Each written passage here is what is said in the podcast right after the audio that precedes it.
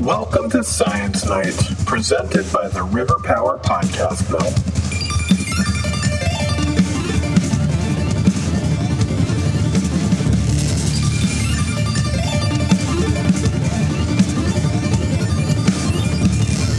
Hello, everyone. We are back with another episode of the Science Night podcast.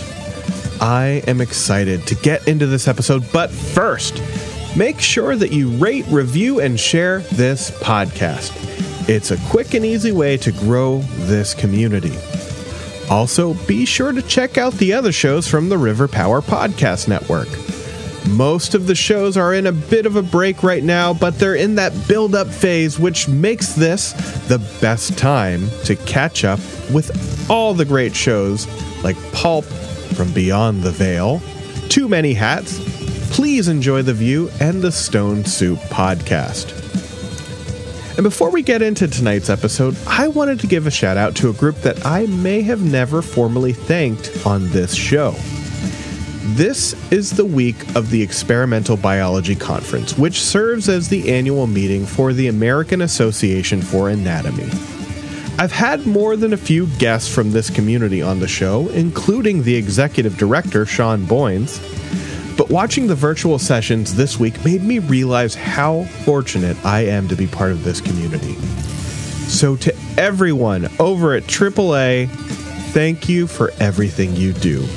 Support from AAA members, who number so many I could not possibly name them all here, are the reason that Science Night gets started and why we're still going over a year later. So thank you. Tonight, we have Jerry DeSilva. He is a biological anthropologist and one of my science communication heroes. I've basically tried to emulate his style every time I talk about science with limited success. He was gracious enough to give me some of his time and to talk about his new book, First Steps How Upright Walking Made Us Human. And it is available everywhere right now. So, without further stalling, here is my conversation with Jerry DeSilva.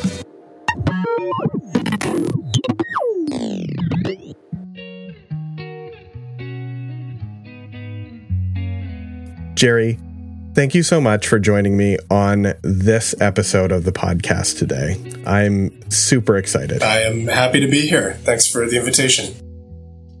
You know, if you look back on my career in science communication, you know, one may say I am just putting myself into positions to get in a room with you.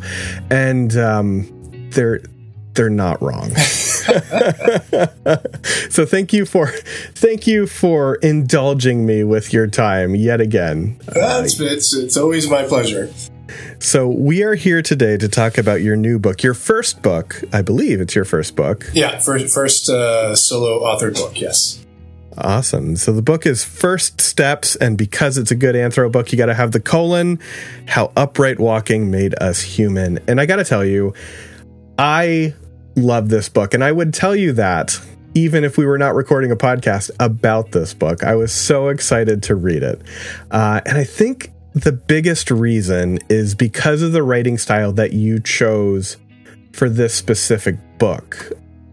I've taken, I think, almost every class you've taught mm-hmm. at Dartmouth uh, at this point, but I I don't think I would have needed to to really have gotten into this book. Can you tell me briefly about how you chose this this style and how you've developed this style of science communication? Uh, that's a great question. Before I became a paleoanthropologist, before I searched for fossils of human ancestors and tried to make sense of these scraps of bones that we find, my first job I started off as a as an educator, as an informal science educator at the Boston Museum of Science. And every day we would teach whoever happened to come to the museum that day. And sometimes it's little kids, and sometimes it's their parents, and sometimes it's school groups, and sometimes it was grandparents. Um, so people of all ages, people of all backgrounds, people of all sort of levels of scientific knowledge. You know, sometimes you'd be talking uh, about the, the anatomy of the heart to a seven year old. And then right next to him happens to be the chief cardiac surgeon of Mass General Hospital. and so all of these different levels of knowledge and, and background, and you can't assume anything.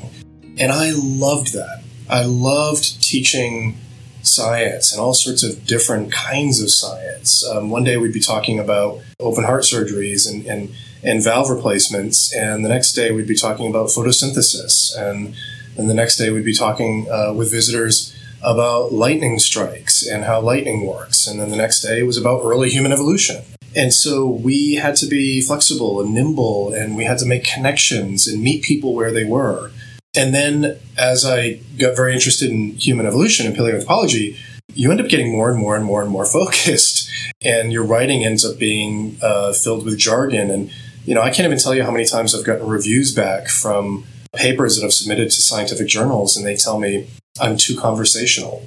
And I would always see that as a compliment, but it, it forced me to then, you know, I wanted this paper to be published.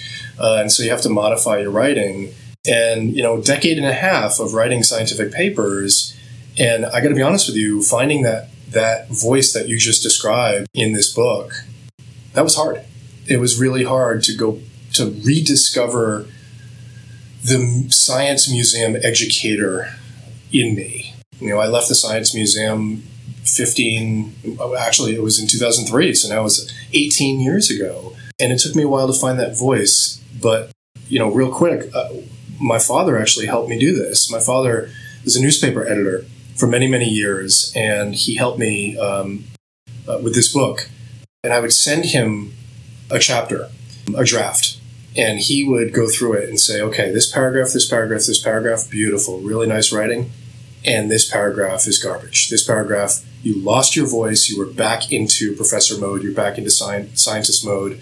You need to modify that and rediscover again that, that science museum educator who can connect with people of all ages and all and all levels. And so again, it took me a while, but once I rediscovered that voice, I had so much fun writing this book. It definitely came through and you know th- this this podcast this entire endeavor uh, for those of you just listening to the podcast this, this was originally supposed to be a live event which i also forced jerry to do. Um, and then the pandemic happened and and things happened. But uh, you know we focus on science communication just in general. But i think in your profession dealing specifically with human evolution you you really have to be able to talk to a way that people are going to at least understand how you're speaking because it is not without pushback from from major sources. So you know uh, what advice would you give to like early career um students uh scientists specifically in this field or any field like climate science where there is a public pushback? A couple things the first is is be enthusiastic and excited about about your science. Um, if you can't be excited about this stuff, how can you expect others to, even listen to you or embrace the idea uh, that you're trying to communicate? Be faithful to the evidence. Um, there there is good evidence for some of the things that we claim about human evolution or about climate change or the things you you describe, um, and then other things are more speculative, and so that's okay. The the scientific process uh, is is a verb. It's not a noun. I mean, it's an ongoing thing. We're still doing it. We're still making discoveries. And so, when people uh, do challenge you and ask tough questions, very often those questions are really good ones. You know, how do you know how old a fossil is?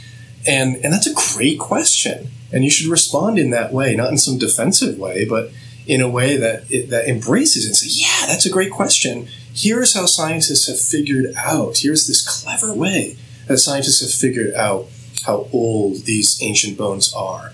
Or, you know, how do you know that, that Lucy, you know, moved on two legs? Great question. Here are the clever techniques that scientists have come up with to look at the shapes of these bones and reconstruct what these ancient creatures uh, were doing. And of course, we're, we're always trying to learn more. We're always trying to gather more evidence to test these ideas. And so in science, you know, ideas are vulnerable. Um, new discoveries could could overturn what you once thought was the case. And so instead of instead of being defensive about your ideas, I think you have to say, well, look, this is what we think we know at this time. But might this change with future discoveries? Of course it might. That is the nature of science. So so being enthusiastic, being faithful to the evidence that we have and clear about what we know, uh, not being afraid to say, I don't know, if someone asks you a question. And sometimes it's a question that you personally don't know the answer to, but the field may. And sometimes it's a question that no one knows the answer to, and that's a great question. That's a fabulous question that's that's being asked. And so, look, you know, you have to meet people where they where they are in their intellectual journey to understand this whole human experiment. Probing a little deeper, sometimes you get tough questions, and maybe instead of being defensive with your answer, asking a question back, trying to understand a little bit more where that person might be coming from. And then you can you can sort of meet them where they are and then progress together into this human evolution. Because you're right. We're not talking about squirrels or whales or cows. We're talking about us. We're talking about the origins of, of humans. And we take that pretty seriously. And and so I see it as right, it's a topic that can lead to tense, controversial discussions, but it also is an opportunity. It's a way, you know, this is a science that can connect to everyone. Some some scientists will have a hard time connecting with the public uh, because what they study maybe is really um, distantly related or distantly connected to everyone's life. I I don't have that problem these fossils that we work with, um, as we reconstruct why humans move the way they do, that's what I happen to study. But there are other colleagues of mine that study why humans eat what they do and why we think the way we do. And, and, and why we talk and uh, the origins of language and what and, and, and, and where did art come from and, and symbolic representation of thought and all these amazing things that make us human, which you can quite easily, I think, connect with with with any listener or reader or person that is listening listening to to a lecture. And the last thing that I'll that I'll mention about this is um, as much as I love to lecture and I love to tell people what I know and what I've learned about human evolution, what I would recommend to people, you know, diving into science communication is to spend a lot of time listening, listening to, to people's concerns and people's thoughts about science. And sometimes what you learn is that some of the concerns are legitimate. You know, scientists have made mistakes. The scientists historically have uh, there have been biases. In some respects, we've had an ugly history, but in, in many respects, we've we've we've also had a, a fabulously um, successful one. I mean, the the things we've learned about ourselves in the last few hundred years through this amazing way that we can we can investigate the natural world through science, an evidence-based way to understand the natural world through hypothesis testing, through questions, through through simply wondering why your world is the way it is, and then seeking out evidence to understand it. We now know the age of the universe, the age of the earth. We know the size of, of the observable universe. We, we know our place in this incredibly vast and old universe. Um, we know our place in the family tree. We know who we're, we're related to. And through the fossils that we've discovered, we now know the path by which we became human. We have many questions still, lots of things we still still don't know. But wow, what an incredible achievement that we've been able to figure out where we come from. Yeah. You know, I think if this whole uh, science thing doesn't work out for you, you have a a very lucrative and storied career as a self motivating uh, speaker. Because the advice that you just gave is wonderful for science communicators, but it is also just good advice for our modern society right now. Kind of listening and meeting people where they are. Boy, if more people, me included, would do more of that, I think we would be in a much, uh, much more civil society. So yeah let's let's do that let's all do that a little bit more Uh, you know, I don't want this podcast to be a book report, so I'm not going to have you go through step by step how we got up and walking. Instead, I want to hit on some of the some of the things that I picked up on as as like themes, whether you meant for them to be themes or not. Only my editor will know the actual answer to that. But the thing I, I really picked up on initially, especially in that first part where you're talking about going out and doing this research uh, and going to the locations where these amazing fossils are, is how few people get to actually see these things. And for your book, you kind of gave us a view that if you're not an expert in human evolution, like I, I am I don't think I'm ever going to get to see Lucy's skeleton. I don't think I'm ever going to be able to go into these rooms and kind of be alone with our fossil ancestors. Can you tell me like what what is that like getting able to be in these kind of sacred secret spaces? It's magical. I don't know how else to describe it. it it's it's emotional. You know, these are these are some of the rarest most sought after objects on Earth. That's a, a line that my, my friend and colleague Lee Berger has used about early human fossils. They're rarer than diamonds, they're rarer than gold. And yet they, they're not diamonds and gold. They're not valuable in that sense. They're valuable in this in, in terms of the information that they contain. And our jobs as paleoanthropologists is is to come up with and to test methods for squeezing every bit of information that we can out of out of these fossils while simultaneously recognizing that these are again not fossils of cows and squirrels and goats and dogs. These are fossils of, of our ancestors. And so you know science is, a, is a, an objective way to understand the natural world but it's being done by emotional primates. And so when i uh, work with these fossils, I have to take a moment um, and put my notebook down and put my calipers down and my, my camera and my scanner and just uh, take them in and really, you know, have an, an emotional moment with them. Um, and it may sound kind of corny, but but I do. With all these fossils, I spend some time with them and and appreciate them as the remains of our ancestors and extinct relatives. And so I feel a deep connection to them. And to me, that makes me a better scientist because then I, am more motivated to say, okay, what can we now say about them?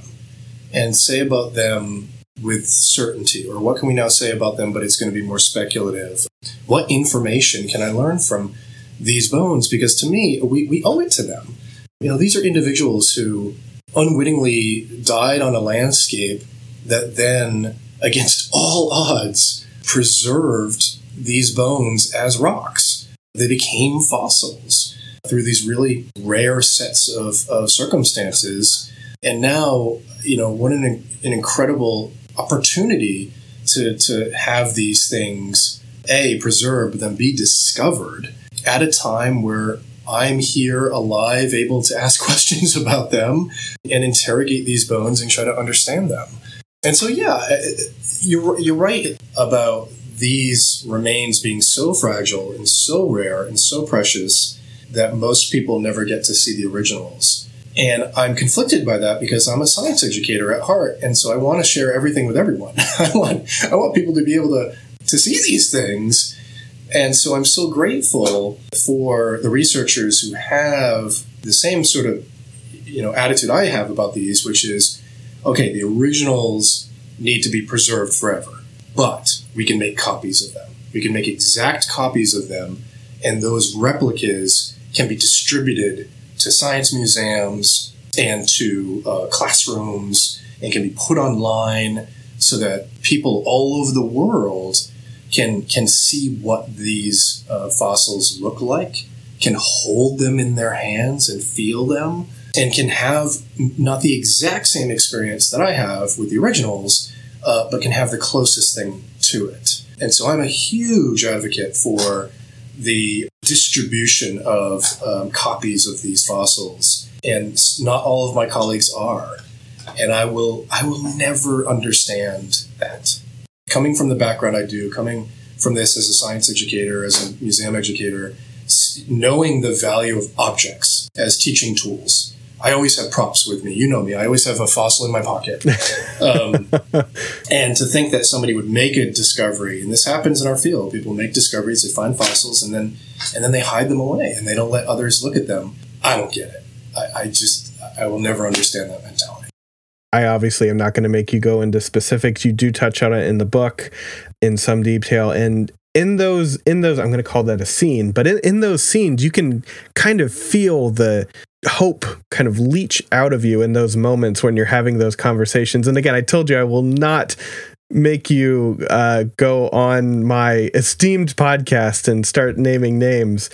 But I I want to juxtapose that to a project that you were you were very closely uh, working with, uh, the Homo naledi find, and the story of the Rising Star Cave was, is one of my favorite stories in all of I mean, make a movie and we'll call it literature, uh, but but all of science at this point, and the fact that I could go today onto Morphosource and and have a Naledi foot mm-hmm. is a testament to what you're saying. You know, you're not just saying that we should open our collections up, but you're also following through with that. Um, do you think that the people that are maybe moving slowly for whatever reason are holding back the science to a degree? I do. I do. At the risk of upsetting colleagues, yeah, I do. Look, every time I have students looking at the, a cast of, of fossils in my lab, somebody spots something I've never seen before. And I'm supposed to be the expert. Every time I look at fossils, I spot something that either I haven't seen before or someone else hasn't spotted before. Fresh eyes on these fossils allows us to see new things. And not just not just fresh eyes, in addition to fresh eyes, eyes that have had a different lived experience. This has been this has been a predominantly white male science for so long. And that's changing. It's not changing fast enough, but it's changing. And as people who have had different lives and different experiences and, and, and different upbringings and, and have a, a different view on the world as they see these fossils and think of them differently and ask different questions about them, we're going to have a more complete understanding of our evolutionary history. And so I really do think that not allowing others to make observations on, even if it's on replicas of the fossils, um, I think it does limit the curiosity. It limits the questions that are going to be asked. You know, I think about my grad school experience, for instance, and my advisor, Laura MacLatchy, and then one of my mentors, Milford Wolpoff, had a fabulous cast collection of early hominid remains. And I spent so many hours just poring over these bones and handling them and looking at them and turning them and twisting them and wondering about them and asking questions about them and observations that I made on Lucy, for instance, originally on casts, uh, ended up being important components to my PhD thesis, which was published, what, 35 years after she was discovered? And so a lot of people think that, you know, we find these fossils and then and then we learn everything we can about them and, and then and then you put them away and you close the book on them and you and you walk away. No. New generations of scientists should always go back and look at these old fossils again with fresh eyes and new research questions, and you might spot something that no one's seen before, but only if you're allowed to look. And that's where I think, yeah, I think the science suffers when fossils are uh, kept at an arm's length. True to that point, you look at the two discoveries that I talk a lot about in the book, Australopithecus sediba and Homo naledi, and those discoveries were made. And then Lee Berger's team, which I'm lucky to be a part of, the philosophy was we're going to mass produce casts, we're going to distribute them all over the world. We're going to 3D laser scan these fossils and post them to Morphosource uh, so that anyone can access the 3D scans. And what have we seen as a result? Hundreds of scientific papers published on these remains. In just the 12 years since Sediba was discovered, and in just the six years since Homo naledi was, was first announced. And so the science is moving uh, at, a, at a rapid pace because people have access to the remains directly or to the casts, where they can make observations, think about the fossils, wonder about them, collect comparative data, and then test using the original fossils. We'll be right back, but first, a quick commercial break.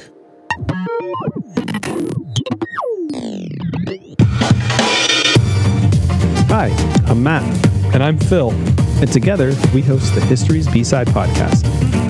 You know, history is full of amazing stories and memorable people. But we don't care about them. Every week, we break down history's biggest stories and the forgotten people who made them happen. We're not historians. We're just two guys who enjoy a great story and plenty of laughs. Find us on Apple Podcasts, Spotify, Amazon Music, and more. Or follow at History's B-Side on Facebook, Twitter, Instagram, and YouTube. This is History's B-Side.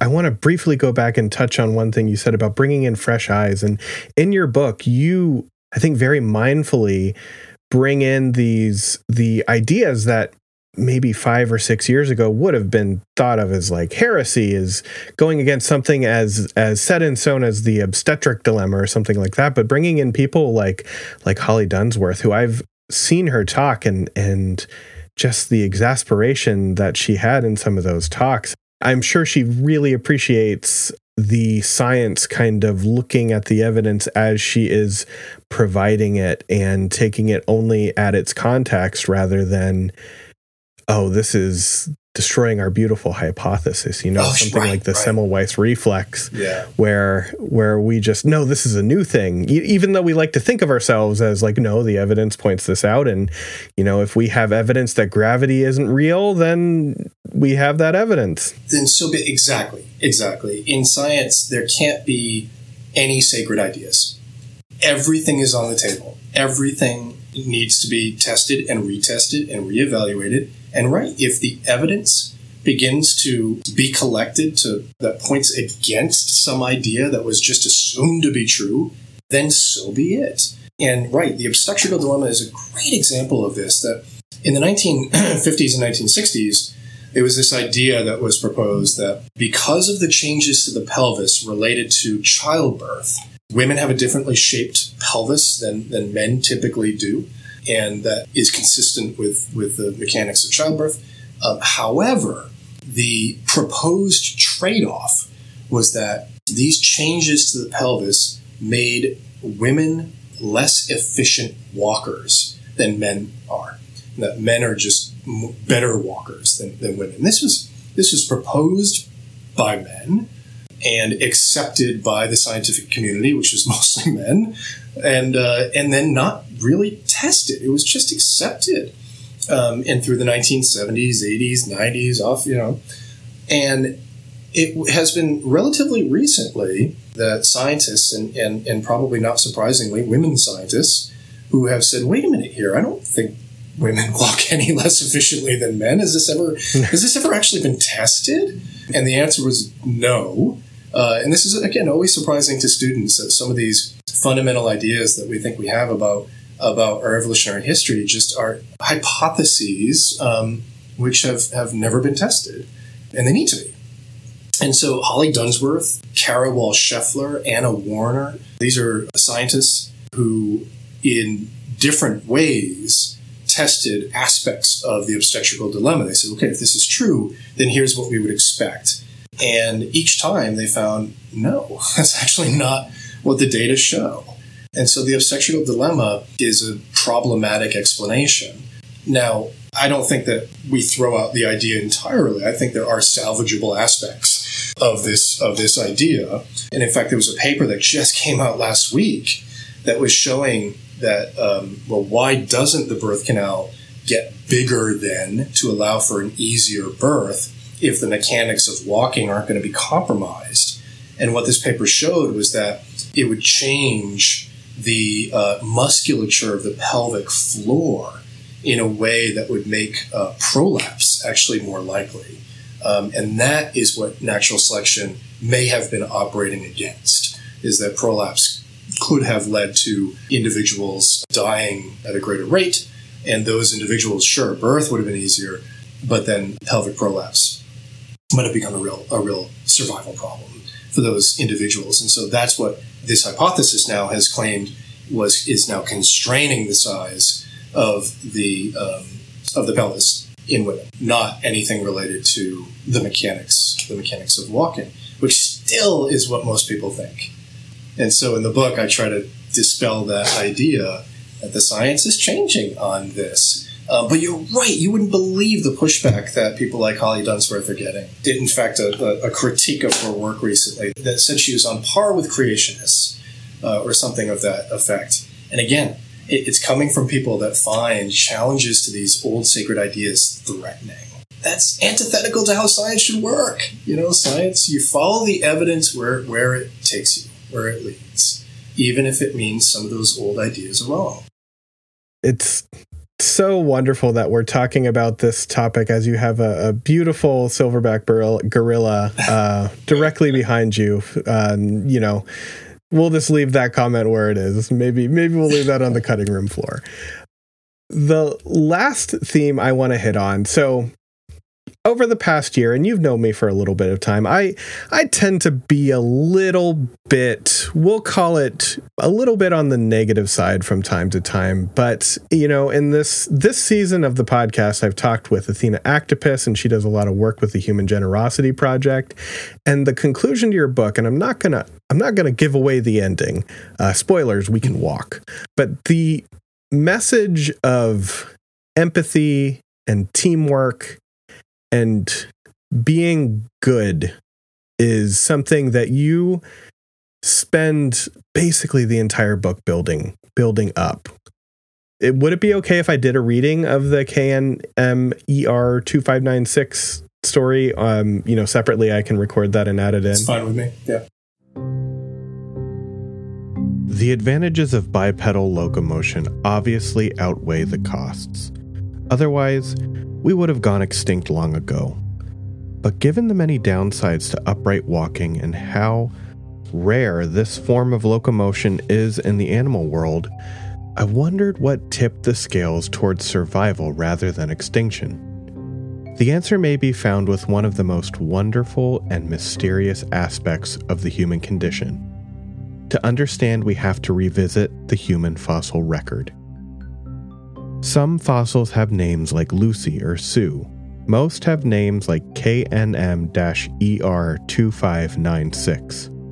KNM stands for Kenya National Museum, the current location of this particular fossil. ER represents East Rudolph, indicating that the fossil was found along the eastern shore of Lake Rudolph, the colonial name for Lake Turkana in northern Kenya. The number 2596 means that it was the 2596th fossil discovered at that locality. Its recovery made in 1974. Since then, more fossils have been collected in that area, bringing the current tally to almost 70,000. KNM ER 2596 is a small, cracked piece of a distal tibia, the scientific name for the bottom of the shin bone, where it once met the ankle joint. It is expanded and filled with spongy bone, a clear indication that this fossil belonged to an upright walking hominin. From the size of the bone, we can estimate that this individual weighed a little less than 70 pounds, which is about the size of Lucy. A faint line around the perimeter of the bone is a sealed growth plate, showing that this hominin had reached full size shortly before death. Taken together, these clues suggest a female in her late teens. She died about 1.9 million years ago, according to the amount of radioactivity present in the ash layers that surround the fossil. Several carnivore tooth impressions reveal the probable cause of death. We aren't sure what species KNM ER 2596 belonged to because several different kinds of hominids lived at that time. But something is off about this bone. It doesn't look exactly like the shin bone from Lucy's skeleton or from any other bipedal hominin. The medial malleolus, the roundish knob on the inside of the ankle, is unusually small and atrophied. The ankle joint is angled in a peculiar manner.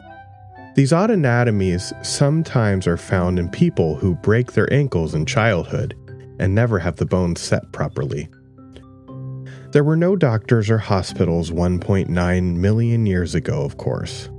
But after this little hominin broke her ankle, leaving her helpless in a world of predators, she didn't die. Not then. She lived long enough to heal and grow up. Fossils are just rocks, but they tell extraordinary stories. Imagine the scene along the eastern side of Lake Turkana 1.9 million years ago.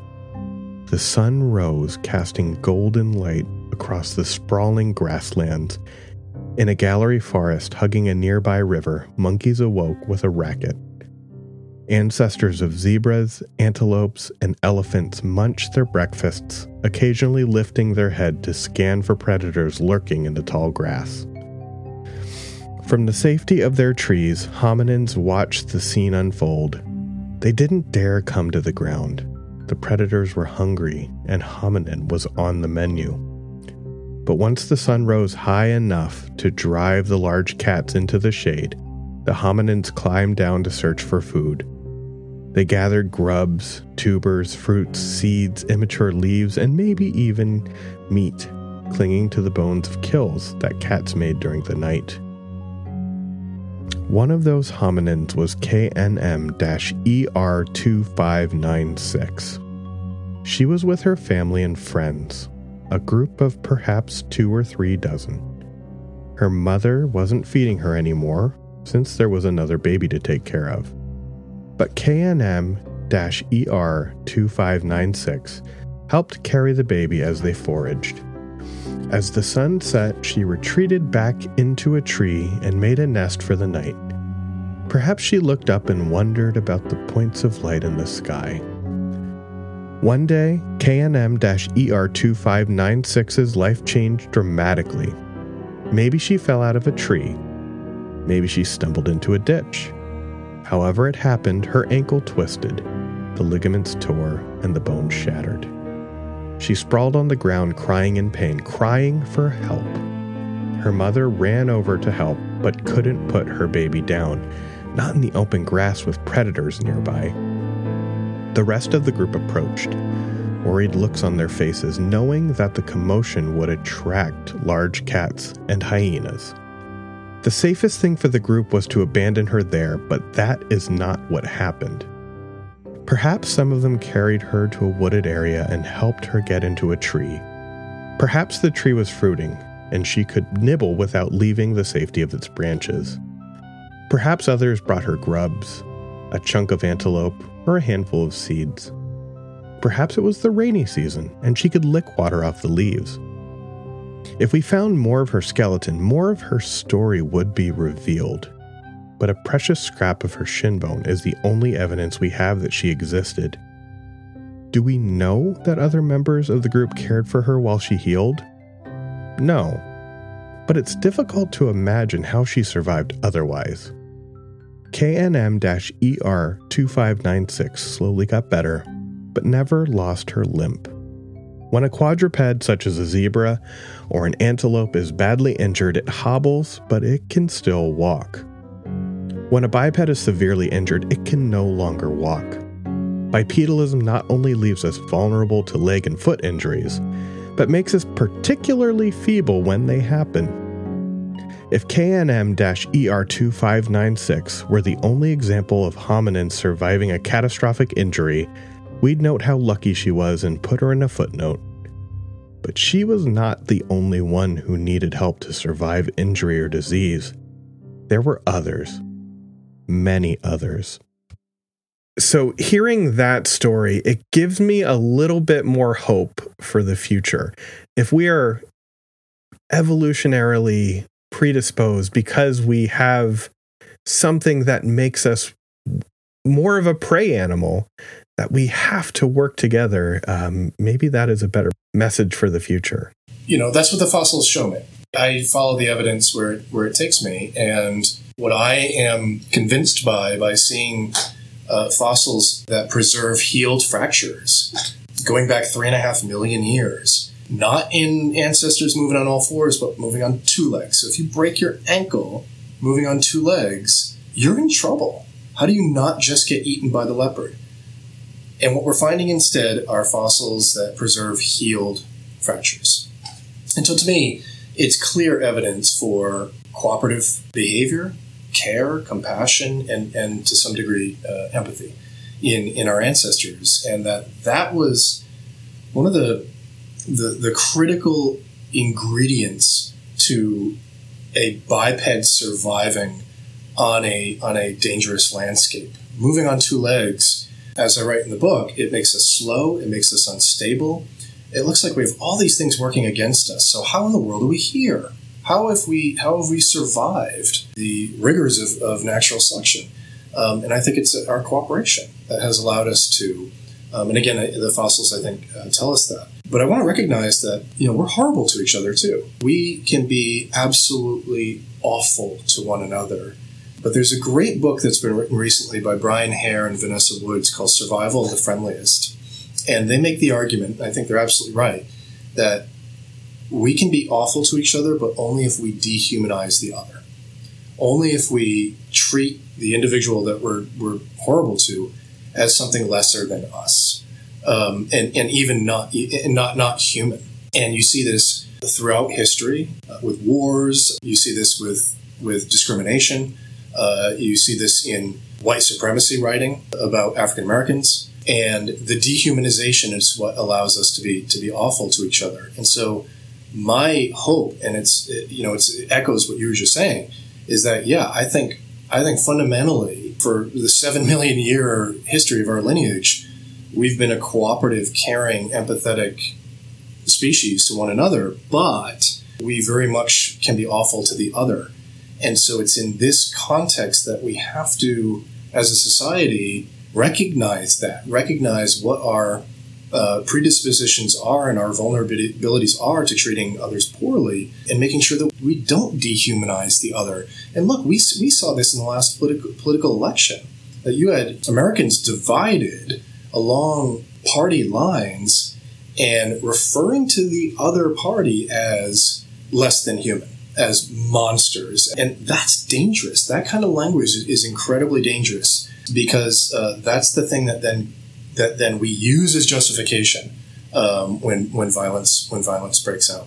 Yeah, we are violent, but we are also virtuous. It's you know something that Richard Wrangham has written about. I think you're right. I think there's hope here, and I see hope in two places. I see hope in the past with the, the fossils that we're discovering and the evidence for empathy and compassion in our ancestors. It's deeply rooted in who we are. And then I see hope in the future. The students that I work with now, you know, James yourself and the other students that I've worked with at Worcester State College in Massachusetts, at Boston University, and now here at Dartmouth. Students I worked with at, the University of Michigan. I was at a Northwest Community College in Ohio uh, teaching for a, a year as well. All of the students that I've that I've been meeting over the course of the last 15 years are able to connect dots between disparate disciplines in ways that I never could. They they're globally savvy. There are there are communication networks around the world now connecting people from different backgrounds, different cultures, different religious backgrounds. And what I love about this new generation coming up is that they're impatient. They want there to be justice and change and peace now. You know, and, and once I really look forward to them being in charge and being and being the leaders. because um, I, I, you know, I just I see in that generation, you know, I don't want to put the, the, the, future of the world on them, but you know, there are a lot of problems. Um, but I see them as a generation that can get things done and are not going to have any patience for the way we used to do stuff. Yeah, I hope so. I really I do. So I I want to be mindful of your time. I could talk to you for the rest of the day if given the opportunity, but I will not push my luck. The last thing I want to ask you is how can we how can we follow you? How can we keep up with what you're doing? How can we support you in the most effective way possible? Oh, that's a great question. So I have a website, um, which uh, if you can post the link maybe, uh, Yeah. which I, I try to update as much as possible, so you can follow what sort of work I'm doing. You know, whatever events I do are usually posted there. Um, I do have a Twitter account. I'm not a very active Twitter user, but uh, if something is coming up, if I'm giving a talk somewhere, I'll try to post it there. But really, you know, what I what I always tell my students at the end of class is that they are now my ambassadors. That once you've learned about all these incredible fossils, as, as uh, you know, as I've tried to as I've tried to teach folks either through my classes or through this book, you then are my ambassadors to spread the word about how cool this science is and all the really amazing things that are being that are being discovered. And so, tell your friends, tell your family, um, and then they tell their friends and family, and and and we you know learn a little bit more about where we came from. The book again is First Steps How Up- Upright Walking Made Us Human by Dr. Jerry DeSilva. Thank you so much for giving me your time. Thanks, James. My pleasure. It was great to see you again. Thank you again to Jerry DeSilva for stopping by to chat with me. Go pick up First Steps How Upright Walking Made Us Human Today. And if you buy it from an independent local retailer, you're doing it even better. Also, you probably noticed the promo for History's B sides during this episode. They aren't a member of River Power yet, but I'm working on that but they were nice enough to agree to some cross promotion. Check them out. I love this podcast. I love this concept.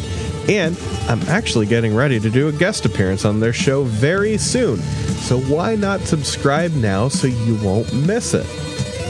As always, thank you to everyone at the River Power Podcast Network. Be sure to support all of our great programs. All of Jerry's links will be available on our website, sidenight.com, where you'll also find a link to send us a message. If you're involved in science and would like to be on this show, or you just have a great idea about a future episode, I would love for you to click on that link. Follow the show on Twitter at Science Night One, and follow me at James underscore Read Three, so you won't miss out on future episodes, announcements, cool science news, and terrible, terrible puns. That is all I have for you. I'll be back in a few weeks, and until then, have a great night.